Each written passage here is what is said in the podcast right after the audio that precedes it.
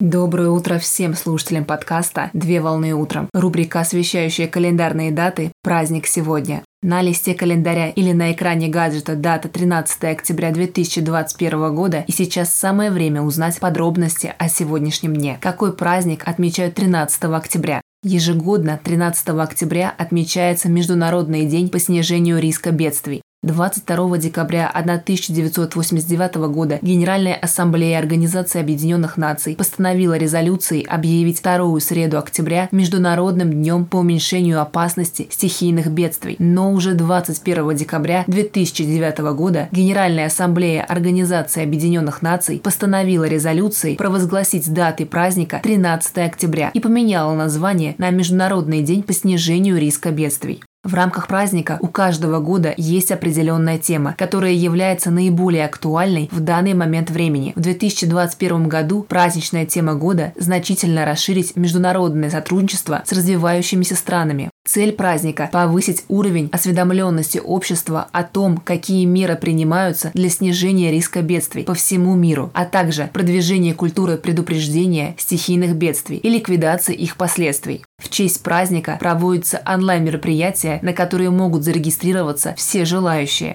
С международным праздником! Желаю отличного начала дня! Совмещай приятное с полезным!